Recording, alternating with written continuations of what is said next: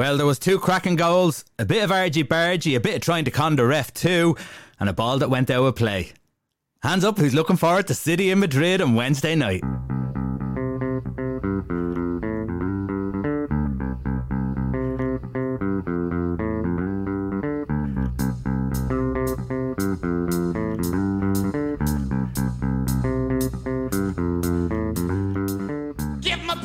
Welcome to the Big Kickoff Football Show in a week where Manchester United are gone into full wobble. Man City feel like the Champions League final is within touching distance, and Lionel Messi puts plan together to top up his pension pot. My name is Roy Shanahan, and I'm joined by David Buggle and Neal Dobbs from the BigKickoff.com.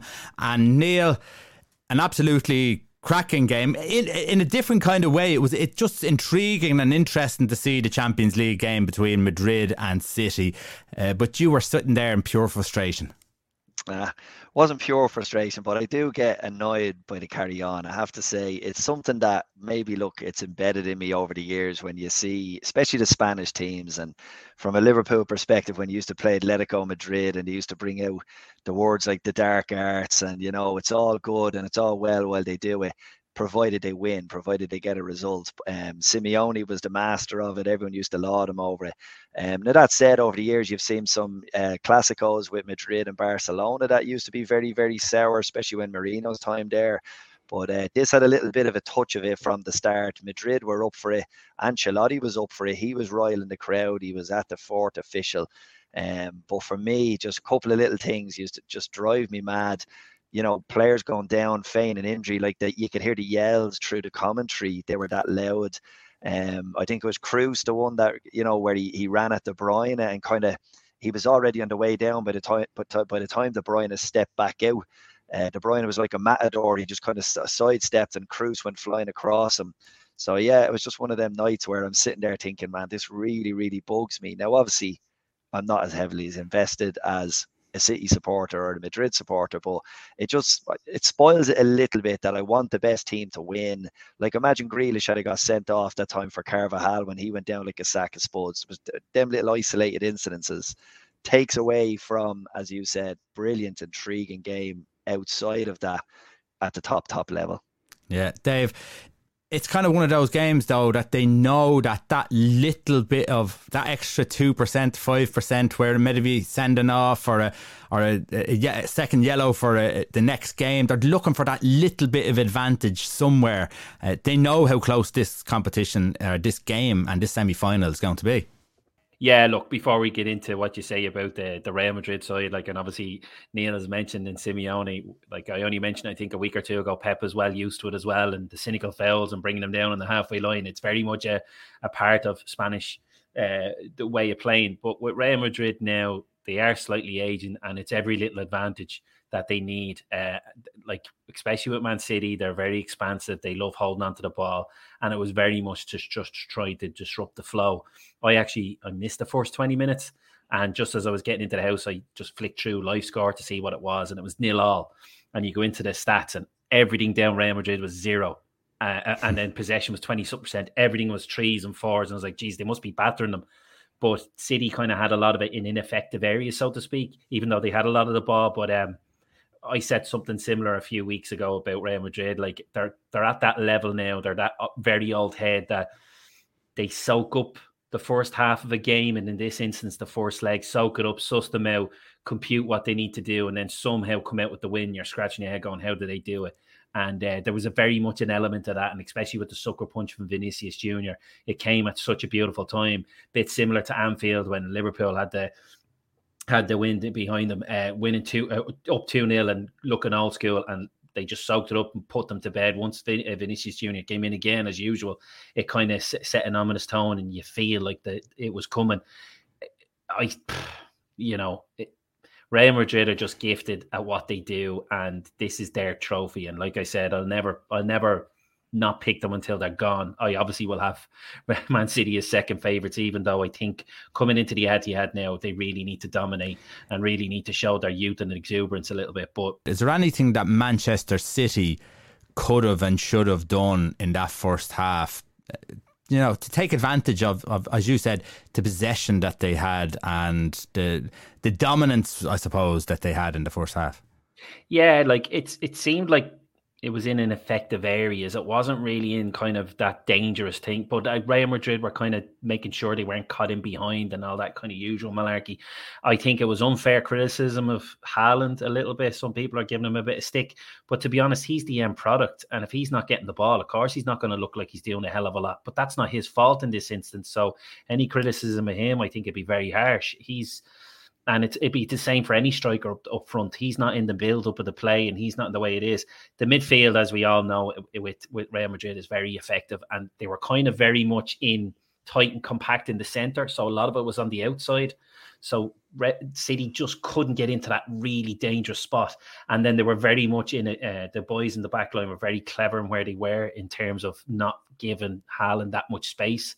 Um, so you know, I think with Real Madrid and the way they have been playing for the last few rounds, I think it's very much it, it's more of a patience, a real patience, and don't overcommit because we've seen what happened against Liverpool, and they'll do the exact same thing against uh, Man City if they overcommit in the Etihad. There's no away goals. Relax, own the ball, make them make the mistake and don't kind of give them don't overcompensate with one or two extra bodies. And yeah something that city are not really used to i know they're used to parking the bus but don't maybe over enforce the game. Be patient and wait for that mistake because they are a bit of an agent side. And if you own the ball for long enough you will tire them out and something will happen. And that guy as we all know Haaland knows how to put the ball in the back of the net. He just needs that one chance yeah, and of course, listen, they've got the like of uh, Vinicius Neal, who can, as we've seen in the first leg, can create something out of nothing. Uh, Benzema gets a sniff. It's a goal nearly certainly. So they, they're so dangerous and for, going forward, so dangerous on the counter attack. As Dave said, if they do commit too many forward, they could get punished. And it wouldn't be the first time that that's happened in a semi final for Manchester City. So, what would you say that Ancelotti has learned, as Dave said, had a little look at them, of every sort of situation that Manchester City can and might throw at them. What do you think Ancelotti is going to say to the team, uh, and what way do you think he's going to set up? Um, I think he's going to set up much the same, Ryan. If you think about it, Madrid are set up to hit on the counter attack. It's almost more, I don't want to say more beneficial. Look, they wanted their home crowd, the kind of hostile atmosphere. You want your home crowd and you want to be in your home stadium. But I just don't think Madrid are going to be phased going to the Etihad. There's a lot of teams that go there and they're probably beaten before they walk in the field. And Real Madrid are just not that team. I mean, you see what they did to Liverpool at Anfield, a 2 0 down in a cauldron. And they absolutely, as Dave said, they kept calm, they kept the ball, and then they just flex their muscle at the right time. And the most impressive thing about this Madrid team is that they don't need a lot of chances. They're very, very clinical um, and they can score like five goals out of seven shots type of thing. We've seen them do this in a couple of games. I think Ancelotti has a nice little blend at the moment. And what he's doing is um, he's running his legs into around the 60, 75 minute mark. And then he's bringing Camavinga, which he did into the midfield. Then he's bringing on Valverde. He's bringing out Rodrygo. And he's just tweaking it that little bit that he's bringing out one of the older legs, be it Kroos or be it Modric, whichever one he needs to. And then he's having an extra little bit of a press on teams. And that's what he did with City in the last 10 minutes. They they were pinned into their half, and you don't see that with Manchester City in the last kind of in the especially in the last quarter of, of most games. City are dominant. So I think Ancelotti has, I won't say trick up his sleeve. I've seen him do this now a few times where he just pivots the midfield and he brings on a couple of players with a little bit more attacking impetus and pressing impetus and it really changes the team around. So he seems to be able to get 90 minutes out of a team that you know definitely don't have 90 minutes in the starting 11 for sure. Yeah, absolutely. Just, uh, before, just for a second, Ryan, it was interesting that he's saying about subs. City didn't use any, which probably yeah. maybe didn't help the situation when you've got people like Mahrez and Foden on the bench that maybe could have. It was obvious they were running out of answers, and the fact that why City do you think that was, Dave? On, yeah, because he was complaining about tiredness uh, during the week. You know, had, they had to change the team at the weekend. Absolutely, and being the slightly fresher, younger squad, like use it, and especially like when the older guys are coming off and they're bringing on fresher legs, it, like that we'll never like I, I I'd be guessing that's the ultimate thing about this. It was a very strange thing when I, it looked like they were running a bit out of is, and Real Madrid were slightly kind of looking like they were going to finish it strong and come good. So it's like, yeah, bring on your Fodens and the Mahrezes who bring an extra impetus, a pace, and a bit of a burst of speed on an aging kind of backline, and see if they can get uh, a bit of a, a scraping of a, a winner very much a head scratcher, right? No idea why you wouldn't do that, especially as you said, complaining about um, it being a, a tough slog in in the in the month of uh, April into May. I, I don't get it, and I'm not saying it's going to prove costly, but it could have been that little difference because they've a couple of they've a, one thing we know about City if they've a cracking squad. Yeah. You, you, think, lads, that the, the, all the pundits were saying Alvarez probably should have come off the bench because he gives that little bit of something extra. But if you look at the last 10 minutes, De Bruyne was almost sitting up beside Haaland. So you'd imagine he could have pivoted mm. quite easily and put Alvarez in that position and dropped De Bruyne into one of the midfielder positions. But I don't know. I kind of still enjoyed the 90 minutes watching Grealish versus uh, defenders and watching um, Bernardo Silva was kind of all over the field and maybe felt he didn't want to pull him out but the Grealish Carvajal battle was really good. The Vinicius and uh, Walker battle was was fantastic. Um, and we're after seeing Vinicius now against other than Kieran Trippier. We're after seeing him against Trent, seeing him against uh, Reece, we're seeing him against Walker now. And I mean, man, when Vinicius moves, he's just unbelievable to watch. I'm just thinking of anytime I've seen a manager not make a change, it's nearly in fear of if he changes something that everything is going to fall apart. And I think it's from Dave, maybe from the experience that he's had before, where he's changed things, uh, tactics or changed that he was maybe fearful, maybe didn't trust the lads who were who were going to come in, and kind of slightly froze on his substitutions. Yeah, exactly, and obviously he has memories of uh, getting burnt in the last 10 or 15 game uh, 10 or mm. 15 minutes against Real Madrid the last time where they were very much the dominant side for can't do the math really quickly 170 160 170 minutes. So maybe there was an element of that like like it so far so good. If we make the one or two changes it might we might get burnt. So yeah it could be a masterstroke. And as you said maybe that's what it is. He just doesn't want to upset the apple cart but who wins? um, I I have to do it because one of the lads said it to me today. I have to still say Real Madrid, even though I I do think City will find a way. But as I said, as long as they're in it, I can never go against Real Madrid until they finally get knocked out. Absolutely, Neal, go on. Uh, I said was it two weeks ago or three weeks ago that I thought Mauled. City were finally going to maul them, and someone was going to do a number at Real Madrid. Considering how he pivoted the subs and how he finished that game, they looked real fresh towards the end. So I don't think they're going to run over them if they, if, for example, if they're to leave the midfield that they had on, even with Valverde, Kroos, Modric. But I just have a feeling City are going to have too much of them at home, maybe 2 1, 3 1, perhaps.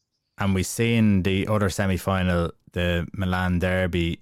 Do we feel that the winners of the Madrid Man City game have the upper hand on either of the Milan teams if they get through, Dave?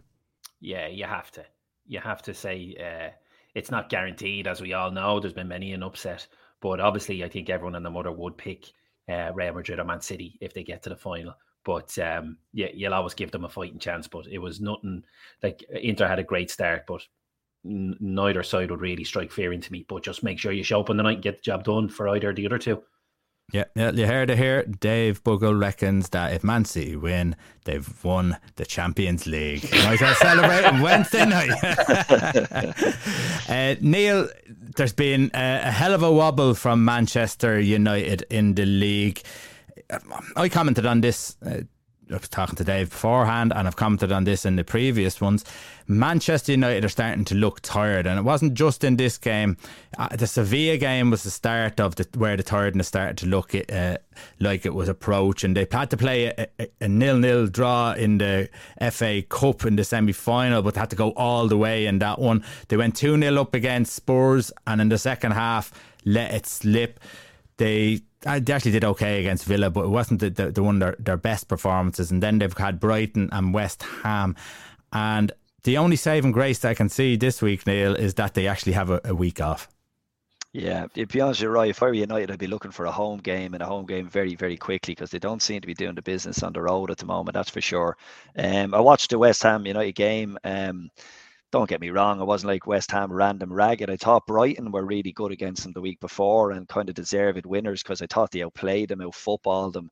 They just looked a better team. If you were asking me which team was more expensive, Manchester United or, or Brighton, I would have been saying Brighton by the, the quality that was on the pitch. But um, the West Ham game, I agree with you. I'm, I'm, just I was just quickly looking at the lineup there where we're waiting, but it's the back line for me, right? I'd worry about without Varane. Um, in particular, in there, uh, you've Luke Shaw playing centre back now, obviously ahead of Harry Maguire. Lindelof is back in, and you know, I, don't think Lindelof's a bad player necessarily. If you put him in there, maybe for Varane, he'd be okay. But at the end of the day, he was that kind of old problem. And now we are bringing him back into the team. Um, and then Wan-Bissaka, Malacia uh, left back. So I think I agree with you. The back line is freshened up because he had no options, but the midfield seems to be running out with beef. And Fernandes is after putting in a hell of a lot of minutes. I can't remember the stat I saw during the week, mm. but he's more or less played every minute that he's been fit and available for United this year. And I think the same thing might happen to him last year, where he played a hell of a lot of minutes and it kind of caught up. So he definitely needs a little bit more help in there. Um, but they're just not firing. Rashford was kind of keeping them going there for a number of weeks when it was a goal a game and you were just waiting for Rashford to hit the back of the net. And that's not necessarily dried up, but it hasn't been as frequent as it was in that purple patch. So um, yeah, they they they're kind of stumbling towards the finishing line and like I wouldn't have seen them lose two in a row and now they're talking about them missing out in top four, which it's still a bit a bit of a hail mary, but yeah, I'm not so sure. I'm not so sure on that now because uh, I think there's every possibility, and I thought there was every possibility I suppose after the Brighton game, and then I seen that I was confirming my beliefs that they're, they're they actually are getting tired. They're not as as dynamic as they were. And when I looked at that game the other night, again, you you just spotted Lindelof. Every time Lindelof gets the ball, it's four and five touches before he passes the ball off, and it just slows it down. And West Ham uh, the other night could block off every gap that was there because the ball was being moved so slowly. So when it did get up to a, a Sancho or a Rashford or uh, Martial, whoever, they had no room to manoeuvre, so they never really got those options. Yeah, they got a couple of opportunities and, and uh, hit the post or whatever, you know, but just not the same Manchester United. So, uh, Dave, they have a couple of days off this week. I think Ten Hag gave them a couple of days off. I, I remember when Ranieri was asked how did he how did he keep Leicester going till the end of the season? And he just said, I just gave them more time off. I just let them rest. I didn't, I, we, we took away training sessions. It's probably something that's needed for Manchester United.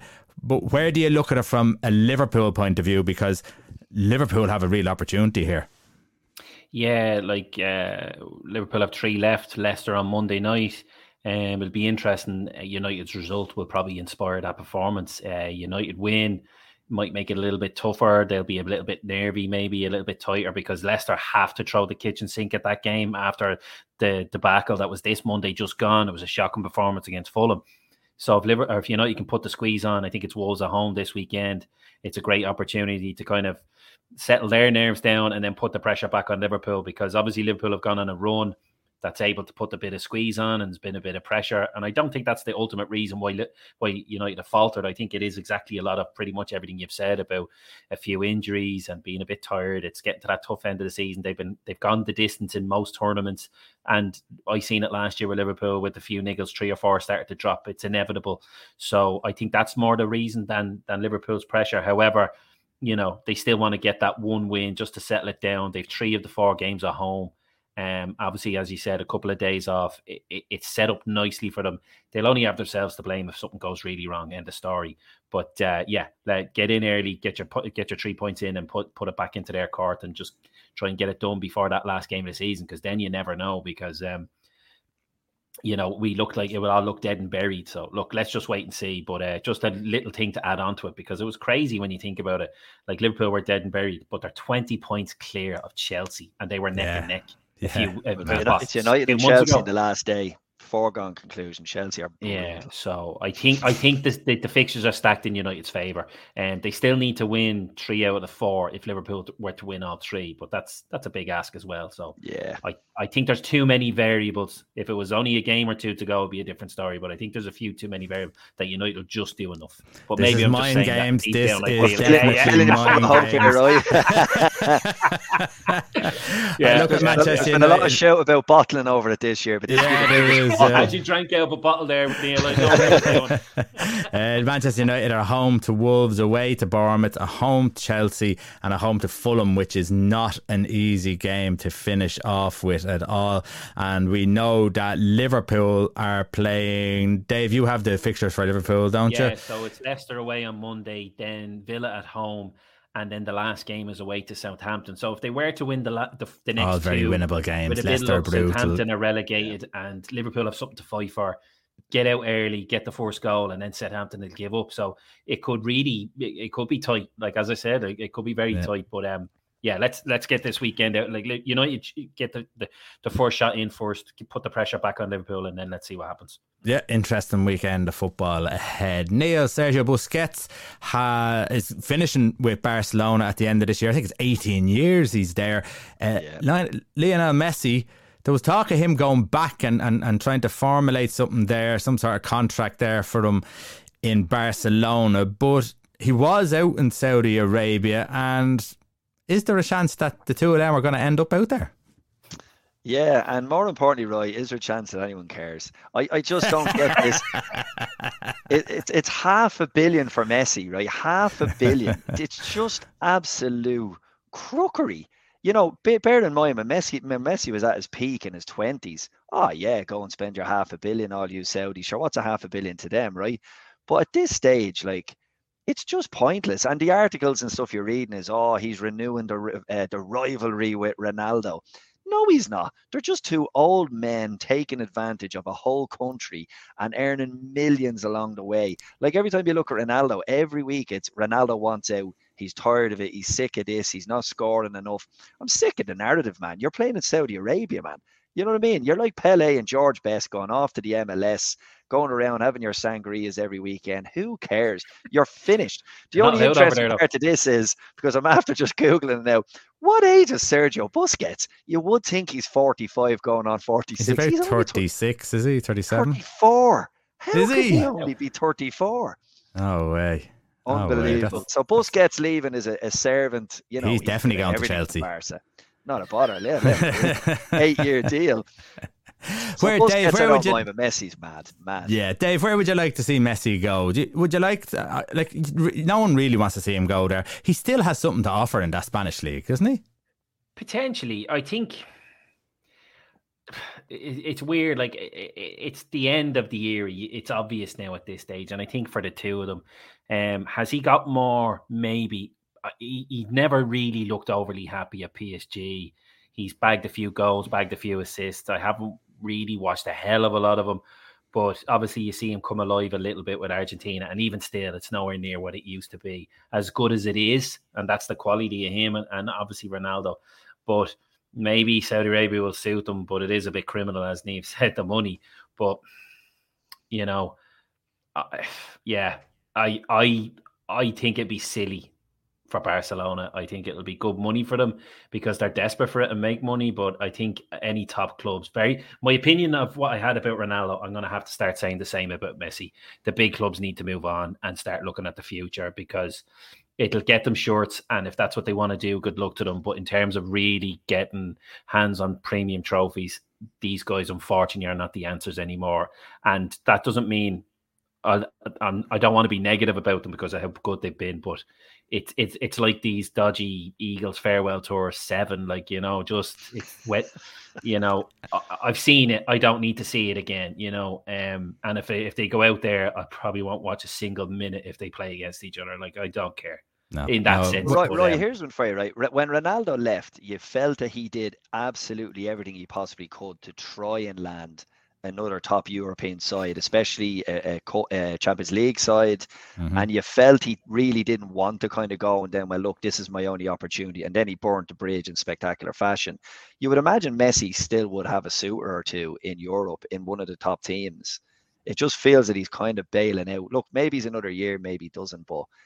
I go look at all t- things have to come to an end, but you feel he might have had another year in him I mean, his season this year wasn't that bad as far as his goals and assists. So no, and I just I do think that there is a place for him there in a team that can afford to have, you know, a centre forward or a number 10 to float float yeah. around, you know. So, uh, listen, he's quali- every time you look at him on the ball, he may not do them dribbles from the halfway line anymore, but when anytime he gets on the ball, you can nearly guarantee that that pass is going to be as accurate as any pass uh, from any player in the world at the moment, you know. He's yeah. unbelievable. He very rarely loses the ball. He very rarely gives it away. So he's still and he can still he can still hit a ball. So there's no there's no doubt that he's still quality.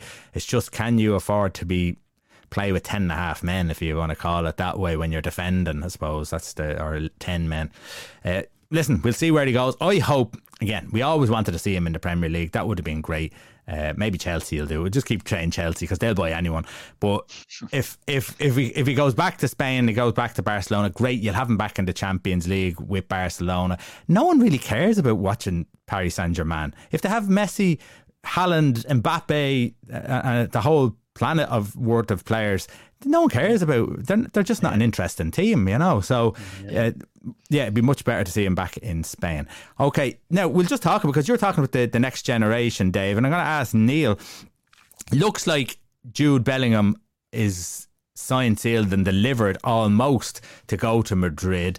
Uh, we kind of thought that they might sneak in at some stage. And this goes with what we were talking about earlier the sort of the aging legs in that team, the Modric's and, and so on. At some stage, they are going to have to bow out. And now you've got the likes of Bellingham come in. He could be a starter if he goes there, couldn't he? I think so. Yeah, I I put it this right again. Looking back at the lineup the other night, if you take Kroos and Modric out, who let's be honest, at this stage are just machines. The fact that they can keep going and play the amount of games, but Valverde is a freakishly athletic individual. Like he's got an engine second to none. Um, and then you have Tchouameni who's on the bench who doesn't get a lot of look in, but is their backup. He come on the other night, had a shot nearly scored. Asensio, I know he plays a little bit further forward, but they do have room uh, is it Dani Ceballos is in there as well. So yeah, they probably are looking at the neck. They, they got Tchouameni at the right time when a lot of people were after him. I know he hasn't come straight into the first team, but you feel they're lining him up and they're introducing him. And then obviously Camavinga, who's been playing left back for them the last while, he's a, he's brilliant in the middle. So I mm. mean, it's an embarrassment to riches. If they add Bellingham, they're adding power. They're adding someone that everyone is after. The question is, do they have the money? And you know, Madrid absolutely no problem opening up the, the the wallet for the right player. So it seems like a good fit purely because of the money and the profile. And there's very other little noises about him going um, to the Premier League other than that, which kind of tells you maybe the writing's on the wall. When you go to Real Madrid, Dave, it's not a thing of we could, let's hope we can go out there and win. There's a responsibility nearly to the fans to win. That's a big pressure, isn't it? Oh yeah, like obviously with Dortmund, it's very much development, and as players, uh, they're a bit of a selling club, and I don't mean that in a derogatory term. It's their model. They bring in young guys, develop them into proper first teamers and potential superstars. We've seen it with Lewandowski, Haaland. Uh, uh, I, have seen him and now he's disappeared, but then obviously now with Bellingham, uh, even with Sancho, for example, they buy young mm. hot talent, develop them, show them, showcase them, and then move them on. While with Real Madrid, no matter what age you are, as soon as you walk in there, you know, they, the, probably the first thing they do is they bring you through the halls and show you the trophies. And this is what we do here. And we're serial winners, just like at United or just like at any of the top clubs or mm. tradition. You know, there's no development time. It's like, yeah, we'll do our best to help you out here, but you better hit the ground running. And obviously, they'll get a bit of a, a bit of a jet bedding in period, but it's it's not as long as you think with these guys. It's uh, it's he's coming if he does come in now he's at the right time. He's been there for a couple of seasons. He's had some champions league football. He's had a taste of some of the big boys. He should be able to think that he, he can swim with the with the with the big with the big fish. And there's plenty there. So there'd be a nice bit of rotation for the first maybe month or two. But if they're going to be bringing in what 100 million you know, he he'll be in straight away. But Jesus, what what guys to learn from if the likes of Kroos and Modric are still there, Stick like uh, around, yeah. Some of them I wonder what money they'll get from lads. That's the next question. What what will he go for? Yeah, like like we we talked about the Fernandez deal. You know, you're looking minimum 100 million potentially, and then more unless they try and come up with an add-on thing or God knows what. But like, it's probably be an add-on. But he's fantastic he's, business. He has done nothing. He's done nothing yet, though, and that's the, the. I'd say that'll come into the price because yes, he's playing well over in Germany, but we've seen that with the likes of Sancho. The, the German league isn't on par with uh, the the big the bigger leagues in Europe. Maybe with some of the teams in Spain, Uh, even you look at the Italian league now, blitzes the the German league. So it's a great place to go and, and learn your trade. But it's a big step up into the into the the big games that Real Madrid have. It's pressure, win every game, and when you yeah. go into Europe, yeah. win every game. You know, you take no... Haaland Roy out of the equation. When was the last German guy come out of the league and absolutely blitz the Premier League? You know, yeah. very few of them do. Yeah, very few. Yeah, exactly. Okay, uh, West Ham over the weekend. Uh, got a great win and looks like they are just about out of there. on 37 points. So it leaves probably five fighting for their safety. When you look at Southampton, they're gone most likely, uh, unless some sort of someone four now, unless someone bombs Leeds, Leicester, Everton, and, and Nottingham, that they're they're definitely gone. So we're down to four. So we've got Leeds, Leicester, Everton, and Notts Forest. And Neil, what are you thinking? Uh, who who's shown the, the, the, the, most amount of fight? Because even with Everton winning the other night, a, a bizarre 5 1 victory against Brighton, You'd never would have guessed that. You would have lost everything on that game. You're still not convinced that they're going to do that again two times in a row, are you? No, not really. But I mean, I wasn't even convinced that any of them would get a win last weekend. I mean, what yeah. were we saying just there two weeks ago? It was like six wins out of 36 games or something like that out of the bottom six clubs. So it's not, you know, wins are like hen's teeth at the minute. So I don't know. I wouldn't trust any of them to get a win. Uh, Everton absolutely shocked the hell out of me. I couldn't believe it. And I mean, that was one of them games. Every man and his dog went, ah, Brighton. Brighton will do them under. And even Brighton thought, ah, it's Everton, we'll do them. And the next thing you know, they got a thrashing. So it just shows that can happen. Leeds, I still think, will get a little reaction from Sam. The question is, is it too little, too late? Does he have any runway left in order to take the plane off? I don't know. Uh, Leicester, I would be the one for me. I would fear there was a massive backlash off the fans from the it was, it was Fulham, wasn't it? The result. So yeah. I, for me, they're going against Liverpool next, and as Dave said, they really, really need to come out and show their teeth in that one. Now, obviously, the danger is when you're playing Liverpool, if Leicester go even a little bit too nonchalant and, and come on to Liverpool, they're in big, big trouble. So they're going to have to stick to their guns and stick to their plan and, you know, play that deep game where you're just trying to get out on the break. But they would be the one that stick out for me that I, I fear for Leicester. And especially with their, the, the next game is against Newcastle away. So I, I don't see them getting that, and then that it would have to be a, a big turnaround like the Everton game there, but that doesn't happen every week, you know the way that is. So the last game comes down to West Ham, so they, they need to get at least a point out of Liverpool, and then hope to get the three points against West Ham probably in, in the last game. Is that fair to say?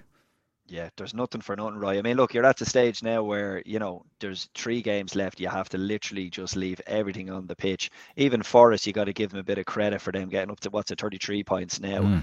You know, they they've shown a little bit of balls and they've shown a bit of fight. Where again, you wouldn't have seen it a couple of weeks ago. You'd be kind of condemning them. So for me, based on it's almost like when you look at someone and you base it on body language when you see them on the field. Leicester, after taking a real hammer blow on social media did players coming out kind of saying, "Oh, we didn't really appreciate the way we got reacted," and that's just a bad sign at the time where everyone needs to be united. Everybody needs to be pulling in the same direction. It just seems the wheels are coming off a little bit at Leicester, and then after that, let's be honest, flip a coin maybe between um, Leeds and Everton to see which one of them can pull off one big win, and that might get be enough to get them out. When I look at the games, Dave, and I'm I'm looking at all of them. They all have some of the top four in there, and it makes it a little and so and some other tricky games. I'm looking at yeah. Leeds there. They have Newcastle, then they have West Ham and Leeds. West Ham are playing a few of these down here, so they they could be one of the important factors down there. You look at Leicester City, obviously you have Liverpool, Newcastle, and West Ham as well. We go through them just to make, uh, have a, a, chat about it. Everton have City, but the, it's the games after that for Everton. It's Wolves away and then Bournemouth on a home. And that gives them a little glimmer of light there, doesn't it? Yeah, like they're the flip flop teams, as you call them, potentially when the season's kind of over for them. Everton have everything to play for. You play strong and hard for that first 20, 25 minutes. The other lads will be like, screw this. Like, you know, I, I don't want to have a, I don't want any bumps and bruises for me, a beach body or, or as listen to a few podcasts over the last while, it's amazing. I, I can't think of Steve Howie and he's like, lads who know they've got big moves coming up, they start watching themselves and they start protecting themselves yeah. fearful of injuries. That's why some of these results I think are starting to come strange. And it's only after I listened to it, I was like, geez, maybe that's where your Everton's and things results come from. You're playing Brighton all of a sudden Mac Allister doesn't want to get injured, Caicedo yeah. doesn't want to get injured, uh, Mitoma doesn't want to get injured. Maybe Brighton are a good team to be playing right now, and that's where you know this is all coming because by all accounts, I think the the the, the offer has gone to Mac Allister's dad in terms of Liverpool, so it could be very much watch yourself, son. You know, yeah. um, so some of these results as much as we might predict based on the body of work for the whole season, it could completely go out the window as we've seen. But at the moment, like what Neil said, I just think the writing it looks like it's on the wall for Leicester. The, the they seem deflated, they seem down. Oh, I didn't mean it quite like that about the hunger with Maddison. I think I understand him, but it doesn't matter. It still doesn't look good.